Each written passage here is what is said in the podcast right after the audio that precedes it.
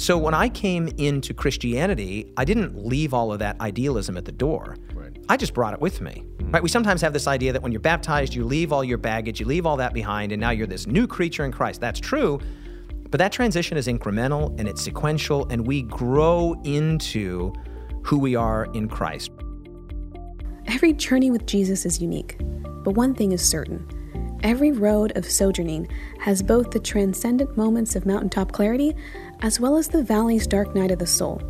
So today, we have the privilege of getting to know someone who has experienced both. Joining us on this podcast is David Asscherick, a well-known speaker, preacher, pastor, author, avid rock climber, husband, and father. On today's program, we will take an inside look into his own spiritual journey of fatherlessness, thorns in the flesh, spiritual maturation from his youth, experience with professional jealousy, and as the crowning jewel, his journey of falling in love with Jesus day after day.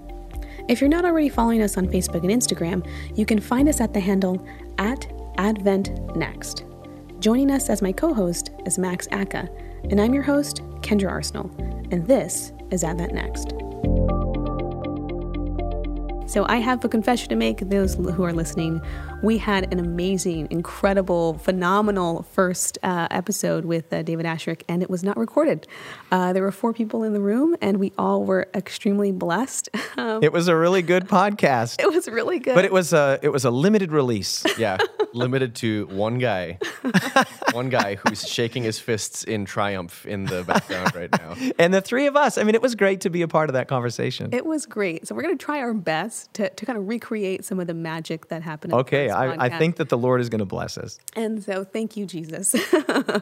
And Kendra, just be of good courage. Yeah. She was, you were a little discouraged, but you it's going to be great. You were running around. She tore down half the studio. It was wild. She, it was... I set fires ablaze. It was, it was, I was heartbroken. Yeah. But that's because the Lord is going to bless this one even more. And don't feel any time constraints. Let's just have that conversation. It's awesome. Going to be great. Awesome. So I, I wanted to kind of get the behind-the-scenes look at who David Asscherick is. I think people see you on a platform. They see you doing a wonderful ministry. God has blessed you and elevated you. And I kind of wanted to kind of know a little bit of behind the scenes of who you are and share that with this audience hmm. um, so that you have this opportunity to kind of share, you know, who's the real David. And one of the things I wanted to kind of start off with is um, looking at the thorn in the flesh. You know, I think that as God brings us to different heights in our ministry, as he entrusts us with more responsibility, sometimes he also brings a thorn that is of the same magnitude mm-hmm. to kind of keep us humble. And I was wondering, what does that thorn in your life look like? Well, first of all, I want to say thank you guys so much for having me on the podcast here. I've been a follower of yours on Instagram for several months. I love the look. I love the vibe. I love the interviews. You had Doctor Peckham on uh, a while back. That was incredible. Great interview, by the way. Yes, you guys really fantastic. do a great job. Um, so thank you. Thank Great to you. be here. Yeah. So this is going to sound like kind of a funny answer, yeah. but my personal feeling is, I think if you go back and look at the text, yeah. Paul's thorn in the flesh was probably related to his eyesight, right? There are these little textual hints and indications that, you know, probably trace back to his experience there on Damascus Road, where he was blinded by the risen Christ. And then he went into Damascus and three days was blinded. And you know, I know you guys are both in seminary, so you would know some of these like little intimations that it was maybe the eyes, right? He says in Galatians, you would have given me your eyes if you could have. Mm-hmm. Yeah. And Max mentioned the, the large handwriting. Yeah, the large handwriting, right? Yeah. See, I've signed this with my own name. Look at how large the handwriting is. So two things. I want to I want to give kind of an unusual answer here. The first is one of the things that's been difficult for me in my life, and, and I think this is only coming more and more to the forefront of sort of my awareness, is since I've had children now that are transitioning into their late teens, and over the course of sort of my parenting and my two boys, I have noticed that my own fatherlessness in my early life is showing up in ways that I would have never expected. Mm. Um, sort of the short version there is I never met my biological father. He uh, was very young. My mom was very young when I was born. He left about three weeks later. Wow. A couple years later, my mom remarried, and the man that she married was not my dad, but she and he had my younger brother. So we have same mom, different dad. Mm. And he stuck around for like six years, seven years, and then left. Now that was particularly hard for my brother, as you might imagine, because when my biological father left me, I never met him. I mean, I was still a little baby wrapped in a, you know, a, a blanket. Yeah. But when my brother's dad left, he, w- my brother was like six years old. Oh, wow. I was like nine. And he was my dad. Like, he was like my, you know, not my biological father, but he was a father figure. Mm. And so we both had significant experiences of abandonment from our father. And it wasn't until we were in almost our early teen, well, I was in my early teens, where I got a dad that is now my father to this day. He's an incredible man. He loves my mom. He's loved me and my brother. And um, I've got two brothers and two sisters. He brought two to the family, and then my uh, mom and dad ad- adopted a, a sister. Hmm. So it's really a, a crazy family, wow. wild, wonderful, composite family. But in the raising of my own children, I have found myself at times just feeling almost an anger or a frustration, at times even like a kind of, like I'm on the verge of violence. And I'm not a violent person, not at all. Mm-hmm. And I'm thinking, where's that coming from? And I think it's coming from this sort of reservoir of unconsciousness about this father wound, right? What some have called the father wound that I have in my life. Mm-hmm. And that has been an opportunity for me to rely on my Heavenly Father. Mm-hmm. Yes. And uh, throughout my teen years and then into my twenties, thirties, and now my forties, my my dad, the man that I call my dad now, whose last name I bear, uh, Asscherick, has mm-hmm. become an incredible father figure to me. Wow. So he was. So your last name comes from someone who wasn't your biological yeah, father? Yeah, no. I've actually had three last names. So I was born David Cross, okay. and then I was David Dormany after I was adopted the first time for like seven years. And then I was adopted again, my own choice. I actually spoke on this this morning at Andrews. Um, I chose the name Asscherick mm. because I elected to be adopted by this this new man that was in my mom's life, mm. who to me was somebody to be wary of, right? I'd already been left by my first dad, left by my second dad, who was my brother's biological father. So I was on the back foot. Like, I was not ready to accept another father-like figure into my life. But he... He was incredible, frankly, and he loved my mom, and he loved me, and he loved my brother, and we were given the option by my mom whether or not to be adopted, mm. and we elected to be adopted. Wow. So the name that I have now is a name, this will sound kind of crazy, but it's a name I've chosen, mm. right? Asscherick is a name, because it felt so weird to have the name of somebody who was not my biological father who had abandoned me. Right. Why would I have that name? Right. So this name now, I, I love this name, Asscherick. And so in answer to your question, I think that has been at least something that I've had to be mindful of. Mm. And I think we'll talk maybe a little bit more about this, but one of the things that I've been really passionate about is rebounding off of that adversity, rebounding off of that thorn in the flesh mm. to turn that generational curse into an opportunity for a blessing. And I've just decided, right. I want to be a great dad. Mm. I just want to love these two boys. I want to love my wife. I want to create a new story, a new legacy in my family. I want to be a great dad to my two boys. I want my two boys to be great fathers when the time comes for them. And so, yeah, that's something I've had to be mindful of, yeah. that I think we all are products sometimes of both the conscious and the unconscious reservoir of traumatic experiences in the past. And it wasn't until I had kids that I was like, why am I saying this? Why am I acting this way? Why am I behaving this way? Mm. And a dear friend of mine, Jennifer Schwerzer, brought to my attention, this was years ago, that probably some of this is coming out of this sort of reservoir of woundedness that I feel and abandonment that I felt from wow. my father wound. Mm. Wow. Wow. And, and I, I love how you've taken a story and, and, and something that happened to you, you didn't have a choice in it, and you've turned it around. And I think that that's such a model of what we have mm. uh, for our own lives. You know, there are a lot of things that we don't have choices about that's that right. happen to us. And how do we play our deck of cards Correct. in the most way that can glorify the Lord? Amen. I like yeah. the way you say that. Yeah. I'll tell you something else I, I kind of find interesting. This is a weird answer. Remember I said there's a two-part answer. Yeah. I would never call my wife, Violetta, who's the most incredible woman I've ever met, I would never call her a thorn in the flesh. She is not that. She's the rose of my life, right, mm-hmm. to use the analogy. But Paul's thorn in the flesh served the purpose of keeping him humble and keeping him grounded. He wasn't married, right? right? So maybe he needed something external like that, right, to sort of mm-hmm. keep him. Because in my life, I can tell you this, I have an incredible wife who is affirming, and she...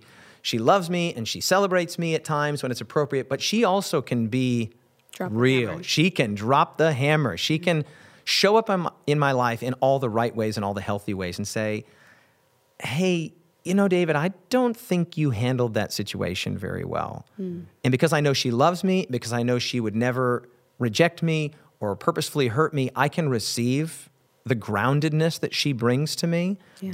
And so while she's not a thorn in the flesh, she serves as we do for one another. It's mutual. She does serve that sort of incredible space. She's a minister of God to me, keeping me grounded and humble and turning me, hopefully, by the grace of God, into the best version of myself. I literally mm. would be less than half of the man I presently am without this incredible woman. They say behind every good man is a surprised woman. Oh, wow. I've not heard that one before. That's a good one. That's a good one. That's a good one. That's good. uh, and I know that you've, you've grown a lot since your conversion experience. Um, when you look back on who you were when you first came to Christ, um, like how how do you see yourself having changed uh, as a pastor, as a teacher, as a Christian in your journey? What are some of those shifts that have taken place uh, from when you first began to where you are today? Mm. One of the things I think that's been very important in my journey, and I think this will be similar for lots of people, mm. I was converted when I was young. I was twenty-three years old. I was studying pre-med at the University of Wyoming. I was a former punk rocker. I was a straight edge kid. I don't know if you know what that means. Mm-hmm. Vegan, straight edge, no drinking, no drugs, no, none of that. And so I was incredibly idealistic. Mm-hmm. Like teenagers, people in their late teens and early twenties tend to be idealistic anyway. Mm-hmm. And I was like hyper idealistic. So when I came into Christianity, I didn't leave all of that idealism at the door. Right. I just brought it with me. Mm. Right? We sometimes have this idea that when you're baptized, you leave all your baggage, you leave all that behind, and now you're this new creature in Christ. That's true, but that transition is incremental and it's sequential, and we grow into who we are in Christ, right? Our maturity in Christ. And so for me, the kind or the version of Christianity that I came into really suited the carnality of my early idealism. Interesting. Yeah, and that lent itself toward a judgmentalism. It lent itself toward a, frankly, a know-it-all mentality. It lent itself to a kind of, did I say judgmentalism already? Yeah. Sort of like, um, I know what's going on and, and I know better. And that did not serve me well, honestly. Now, fortunately, that period in my life wasn't very long. And mm. I, I love this language. Ty Gibson's a dear friend of mine. He's going to be here this weekend for the um, Arise Intensive. And years ago, I was having this conversation with Ty, and we were talking about how people sometimes come to us and say, your preaching has changed. Mm. You're different now than you used to be. And that is sometimes communicated in a positive way, which is great, but other times in a negative way, like, hey, you've changed. How come you don't speak the way you used to speak, as if I have to be kept or we have to be kept hostage to the person we used to be five or ten or twelve years ago. Right.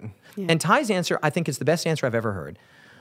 He says, well, I just tell those people, well, the reason I changed is I kept reading. Hmm. Hmm. I kept reading. I kept growing. I kept reading. And so in my own personal journey, I would say it was the factor of being super idealistic, bringing that idealism, baptizing it, sanctifying it, and then being like, whoa, actually, this isn't really working. Right. And then I'll say this. I had a couple mentors early on in my journey that didn't didn't provide the kind of counterbalance to that idealism that they mm. should have. They actually fed that, and wow. they fostered that. Mm.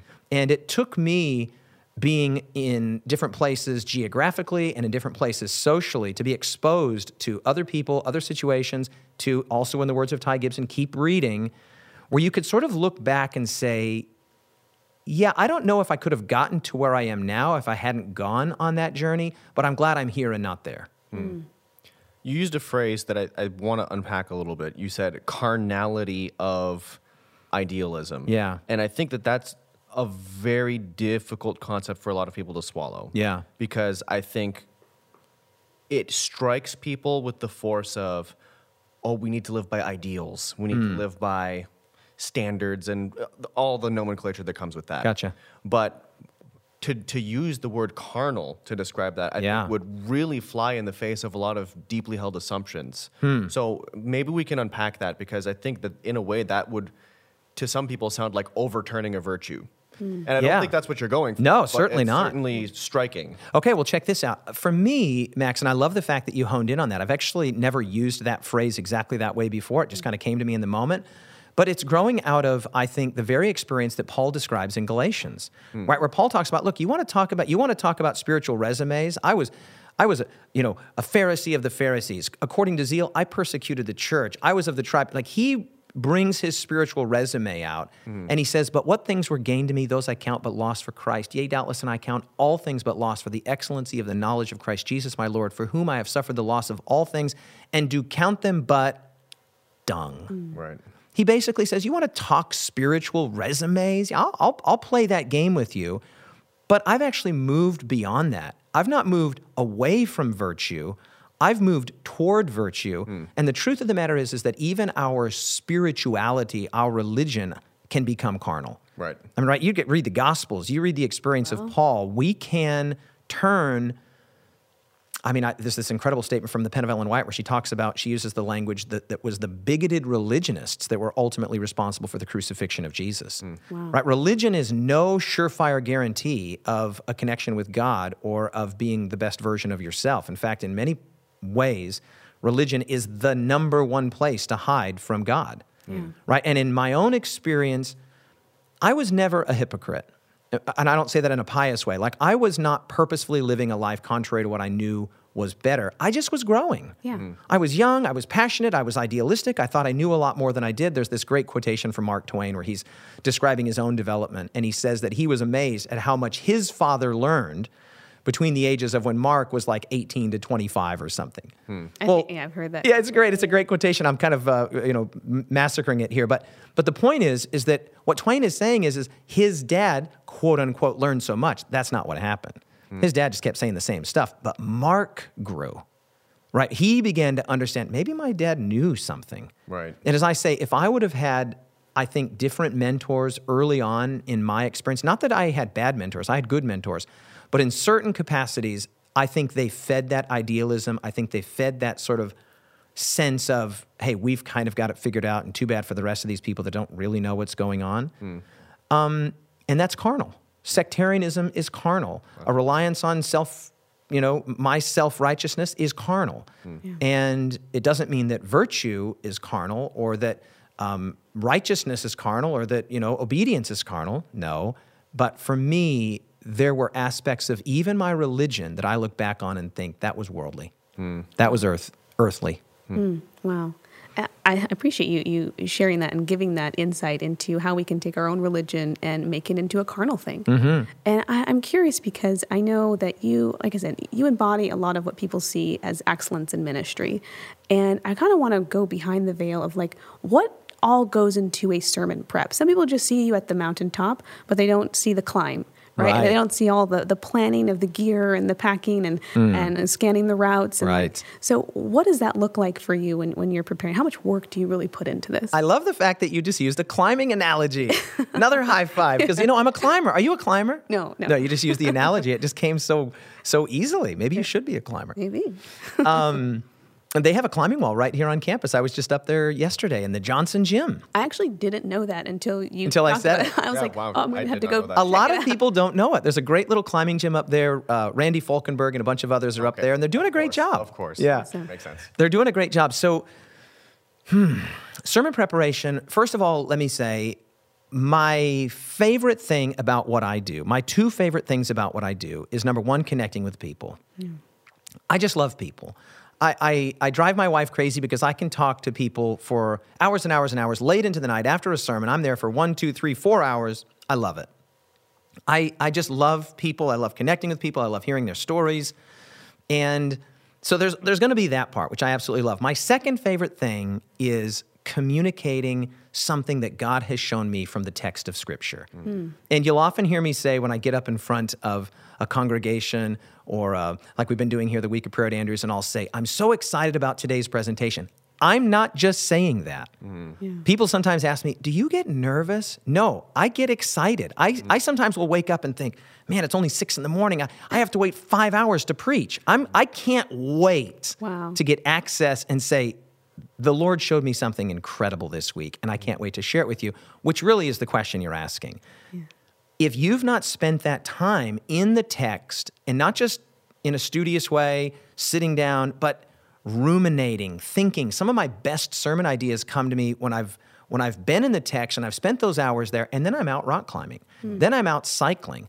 Uh, then I'm out doing something while the text is cooking, while it's baking in my mind, while I'm thinking about, and I'll give you a really good practical application here, and I'm, mm. I just want to strongly encourage young preachers, or any preachers, do not do your sermon preparation on Friday. Yes. Don't do it on Thursday. Right. Right? If if I know I'm preaching next week, do you know when my sermon preparation begins, right? Like it's already probably begun before this, but like for this upcoming week's sermon, my sermon preparation begins on, on Sunday. Yeah. yeah.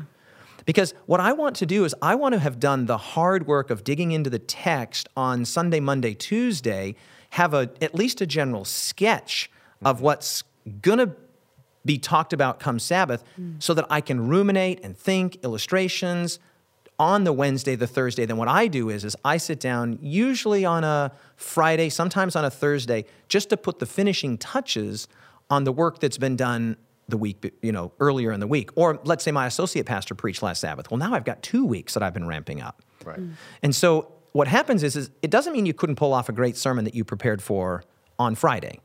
Or even, oh, heaven forbid, Saturday morning, right? You you can do that, but what you don't get is that that rumination, that, that time to, yeah, just to bathe in the text. Mm-hmm. And my experience has been the longer that I wait to prepare, right, the later in the week that I wait to prepare, the longer and more verbose and more professorial my sermons become. Interesting. Right? They're more, they're more punchy, they're more pithy, they're more powerful. And I've kind of given you just a little, you know, a little clue here to discern whether or not I've done good sermon preparation. Mm-hmm. If you hear me going on and on and on and on for a long sermon, and it sounds very verbose and very professorial, and it's very, you know, sort of intellectually based, I probably threw that together at the last minute. Right. And if it's shorter and it's more punchy, and you're like, wow, that was a great way to say that. Well, the only way you get those hooks is if you've been bathing on the text and ruminating in the text for two, three, four days or a week or more. Well, I've heard people say, I don't know who said this, but like, if you can't explain it simply, you don't understand it well enough. Yeah, and I've, well said. I've been in situations like at a church where they had two services, and the it was, you know, I'd done a little bit of prep, but the first go at it was verbose and winding and kind of directionless, and it finally landed, but it was like, okay. And the second go at it, and not everybody gets, you know, you don't always get that opportunity right. to test it out, but having had the chance to sit with it a little longer and get familiar with it, yes, the second one is shorter, it's much more impactful, it's mm-hmm. much more intense, it has all of the things that make it what it is are suddenly honed and sharpened. Okay, so so that's exactly right. And and one of the things that I often think about is at least have an idea of where you want to go. This is why I'm really committed to preaching sermon series, not just one-offs. Occasionally I'll preach a one-off, but I like the idea that we're going to develop an idea. We're going to develop a concept. We're going to study through a book. We're going to talk about something, not just for a week, but for five weeks or eight weeks or ten weeks. Then what happens is your mind is on these themes, on these ideas for week after week after week, and your congregation yeah. is thinking about these things week after week after week.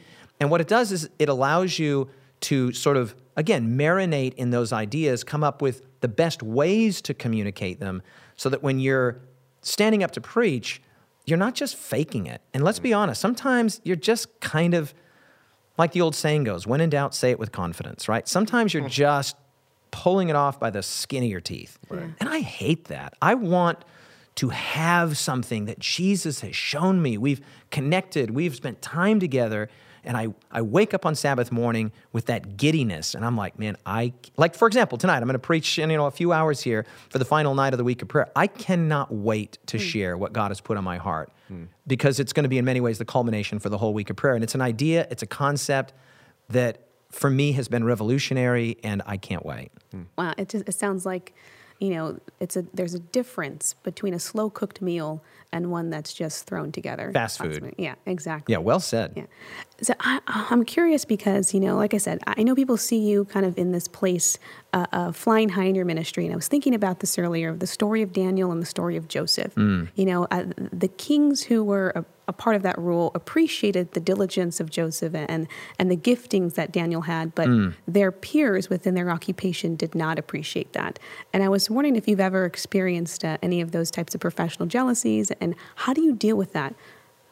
You, there have been some of that. I, I try to I try to not pay too much attention to it. Years ago, I read this really lovely quotation from a female rock climber from many, many years ago. She's probably one hundred years old now, truly. Hmm. Her name is Jan Kahn, hmm. and she has this incredible quotation where she says, and this is a life-changing quotation. You ready for this? Simple concept, paradigm shifting. What other people think of me is none of my business. Hmm. Right? And, and when you sort of take that, assuming the best and not listening, not having your ear to the ground to see how do people relate to me. And this is what social media does, doesn't it? It just programs us to be hyper mindful of what other people think about us. Yeah. But when you just sort of back away from that and say, I'm going to assume the best about others, I'm going to assume they want my success, I'm not going to be even mindful to professional jealousy, you'll hear a lot less of it. Mm. Now, having said that, not everybody wants your success, mm. right? Certainly the enemy doesn't, but even among your peers, not everybody wants your success. I recently preached a sermon in my local church and then did a devotional at the school that my sons go to, Tweed Valley Adventist College, on Barnabas. Hmm. And the cool thing about Barnabas, the fascinating thing about him, first of all, is that his name wasn't even Barnabas.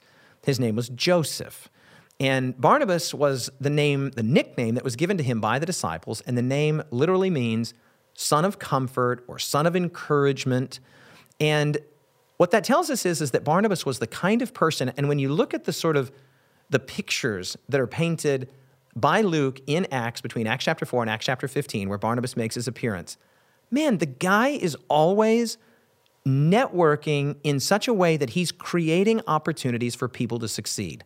Mm-hmm. He becomes the one that actually, when right after Saul's conversion, this is in Acts chapter nine, everybody's afraid of Saul. All the disciples are afraid of Saul. They know that he was a former perse- persecutor. They're probably thinking, oh, this guy's just pretending to be converted so he can get access to us, know where we meet, and then he's going to, you know, launch this, you know, secret attack on us. Right. And Barnabas is like, no, no, no, no, this is the guy. He was converted. And it actually says that, that Paul went to Jerusalem and tried to join the disciples, but they were afraid of him. It says, but Barnabas took him and brought him to the disciples. Mm. Mm. So Barnabas is this incredible figure that is a mentor to Paul. It's kind of weird to think about Paul almost as protege, but, but Paul was really not only brought by Barnabas to the disciples a little bit later in Acts chapter eleven, when that Gentile church has been planted in Antioch, and Barnabas goes to check it out. He's like, whoa, this is crazy, a Gentile church. I know just the guy for this situation. Mm. And it says that he went and found Saul and brought him there. So you get mm. this feeling that Barnabas is somebody who loves the success of others, mm. right? Like he is facilitating Paul. And then this really cool thing, super subtle but super cool thing happens in the book of Acts that Luke, you know, he was a great writer, very organized, so it's highly likely that this was intentional. In the chapters, chapters four to twelve, You, you, the phrase is this, for the most part, I think there's maybe one exception, but it says, Barnabas and Saul, Barnabas and Saul, Barnabas and Saul, Barnabas and Saul. After Acts chapter thirteen, where Paul goes on his first missionary journey and he stands up under the inspiration of the Spirit, rebukes Bar Jesus on the island of Cyprus there, and then he preaches that incredible sermon in the synagogue in Antioch, it shifts, mm. and it's Paul and Barnabas, Paul and Barnabas, Paul and Barnabas. One has now stood into the role of primacy, from protege to primacy, and you never get anything other than this strong sense that Barnabas couldn't have been happier, hmm. right? To see others succeed. There's just certain people that have the gift of helping others to flourish, hmm. right? And Barnabas was that person. I want to be that person, hmm. right? Don't you? Don't you yeah. want to be that person who, if somebody gets up to your level and then even goes beyond you, hmm. you don't feel insecure and jealous. You're like, hallelujah, hmm. God is using them. And I can say there was at least at least two circumstances in my journey with Jesus where I was given opportunities by early mentors to be invested in and to be grown, and I was loved and I was appreciated and I would I was affirmed right up until the point where in some ways my ministry and my opportunities began to get a little more shine mm. than even the mentor. Hmm. And I'm sad to report that that was not well received. And I went from being um, somebody that was mentored to somebody that was viewed as an adversary. Wow. And I'll be honest, that didn't hurt me professionally, but it pierced me emotionally. Mm. And I think that goes back to some of that sort of fatherlessness that we talked about, because these were significant figures in my life that had invested in me. And then all of a sudden it was like, wow, am, am I being rejected here just because God has gifted me in certain areas? Mm. So, you know, there have been some instances of the professional jealousy, but I think if you largely ignore it, yeah. it kind of goes away. And if you just love people and they see that you're a real person and you're not a prima donna and you just love people, mm. people say, yeah, you know, he's a little loud. He's, he's a, you know, he's a big, loud American, but yeah, he's a good guy. Yeah. And I think that, you know, it just goes to show like that, that God, you know, sometimes uses other people shine to test our hearts. Yes, you know, he, thank you. He, and you yeah. mentioned this in the first podcast, um, that he did this with Saul. You know, the, you, you had the song of uh, Saul killed his thousands, but David has ten thousands. And, and that was something that was a, a point of pride for Saul. That's right. And he, and he began to be jealous of David. Or even when you look at how Joseph found if his brothers were really converted, what he gave Benjamin a, a double portion. So sometimes it's even a test to our own heart when God allows people to kind of rise and outshine us, and, and how we respond yes. to that really does show our own character. I agree. Think of the John the Baptist thing where the disciples come and they're like, hey, Jesus is baptizing a bunch of people over there, and a lot of more, a lot more people are going to hear Jesus. And what is John the Baptist's response? That he must increase and I must decrease. Mm. We need to get to the place where we are so surrendered to Jesus and so unmindful of self mm. and of ambition that we are absolutely thrilled when God is growing his kingdom yes. through other people's expertise, through their giftedness. Yeah. I want to be thrilled yeah. if my Arise students or if my colleagues or my associates go running by me, because we have a world to reach. Mm-hmm. Yes. And at the end of the day, who cares who gets the credit? Mm-hmm. We're all gonna take our crowns off, we're gonna put them at the feet of Jesus, and we're gonna say, worthy is the Lamb, mm-hmm. right? So I just, this professional competition that sometimes emerges, and again, if you pay no attention to it, it's like a bee that buzzes around you. If you start swiping at it and really become mindful of it, you might agitate it and it'll sting you. If you ignore it, it goes away. Mm-hmm. And so for the most part, I just ignore it. But if it does rear its head, you just say, man, what I don't want to do is what was in some ways done to me, and that is treat people in a way that if you get ahead of me, then you're my adversary. Yeah. No way. Yeah. yeah. I, g- go with God, and I hope you do ten times the work that I've done, one hundred times the work that I've done. Wow, wow. And kind of as we wrap up, my last question really kind of revolves around, you know, how God goes in the process of making you fall in love with him over and over again. Mm. So wanting to know, like, what is your love language and how does God speak to you in that love language? Well, as I told you in the first podcast that got deleted or whatever, unfortunately. Unrecorded. Unrecorded. Um, my love language, I got two, right? Of the five love languages, we're talking Gary Chapman here, uh, five love languages. Number one, physical touch. Mm. I'm a toucher. Um, I love to... to be massaged. I love to be touched. I love to have my back scratched. I love to hug people. Mm. I've always been that way. I don't know why. Just, I love that. And my second is words of affirmation. I, I really get wind under my wings when somebody says, hey, I like the way you said that. Yeah. Or the way you handle that situation, I got a real insight. That speaks to me. Mm. Now, listen, if you want to buy me a gift, I'm not going to say no. You're right. If you want to do an act of service, I'm not going to say no. But those are really the things that resonate deeply with me.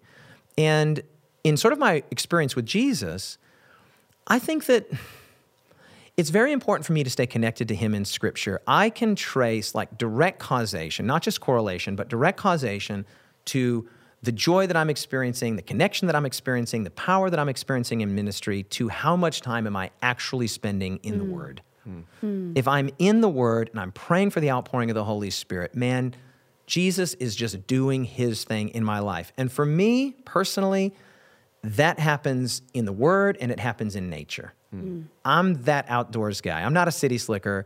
I'm from Wyoming where the antelope roam and the buffalo play, or I think I said that backwards again.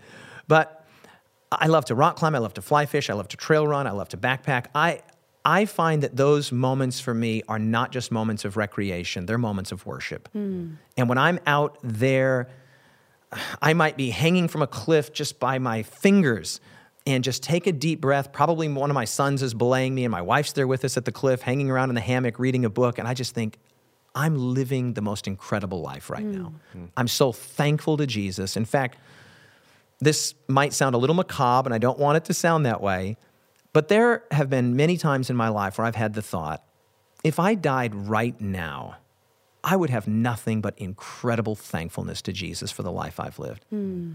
right? The, the sunsets that I've seen, the experiences that I've had, the people that I've met, the sermons that I've preached, the, the things that I'm just so thankful. I feel like at forty-seven years young, my cup already runs over. Amen. And that gratitude and that thankfulness that we have is itself an act of worship. Mm. And it's in those moments, particularly in the Word and in nature, those are really my spiritual love languages, mm-hmm. um, where God speaks to me and says, you're my son, mm. and I love you. I want to say one thing on that too. Yeah, please. In Romans chapter one, Paul goes through this incredible catalog of like the Gentile sins, and he's like, you know, they exchanged the natural use of the women, and they were idolatrous, and they turned the glory of God into, you know, corruptible things. You know this passage I'm talking about, Romans one, eighteen to thirty-one. And then right in the middle of this catalog of like really egregious sins that Paul knew his audience would be reading and going, oh yeah, that's right, those Gentile sinners. He says, neither were they thankful. Hmm. Hmm. Wow. And that has just always resonated so deeply with me that Paul... Paul was very happy to itemize unthankfulness with idolatry and sexual perversity. Wow. wow. And so for me, I'm like, whoa, I want to live an incredibly thankful life. Yeah. And for me, that's one of the most attractive things that as Christians we can do, hmm. to just be thankful people, people whose very effervescence is gratitude. Wow. Well, I can definitely tell that you are grounded in gratitude in the way that you present Aww. and exude the love of Christ. And I, I have a confession to make to Please. our audience. This podcast episode was actually better than the one we lost. Okay, good, good. I'm so glad to hear you say that. So you guys are getting the creme de la creme. You didn't miss anything. uh, we are so thankful to have you. Oh, Kendra, I've loved it. And Max, I just want to say again, you guys are doing a great job. I love the Advent Next podcast. I'm going to tag you on Instagram. We got to get you a bazillion followers because the work you're doing is incredible. Awesome. Thank you so much. Stay tuned for next week's program as we continue our conversation with David Asscherick, discussing his journey in ministry and advice he would give to young leaders. It's a conversation you definitely don't want to miss. Once again, we'd like to thank our guest as well as the Adventist Learning Community for making this program possible. On whatever platform you're listening on, be sure to comment, like, and subscribe. Thanks for tuning in, and see you next week.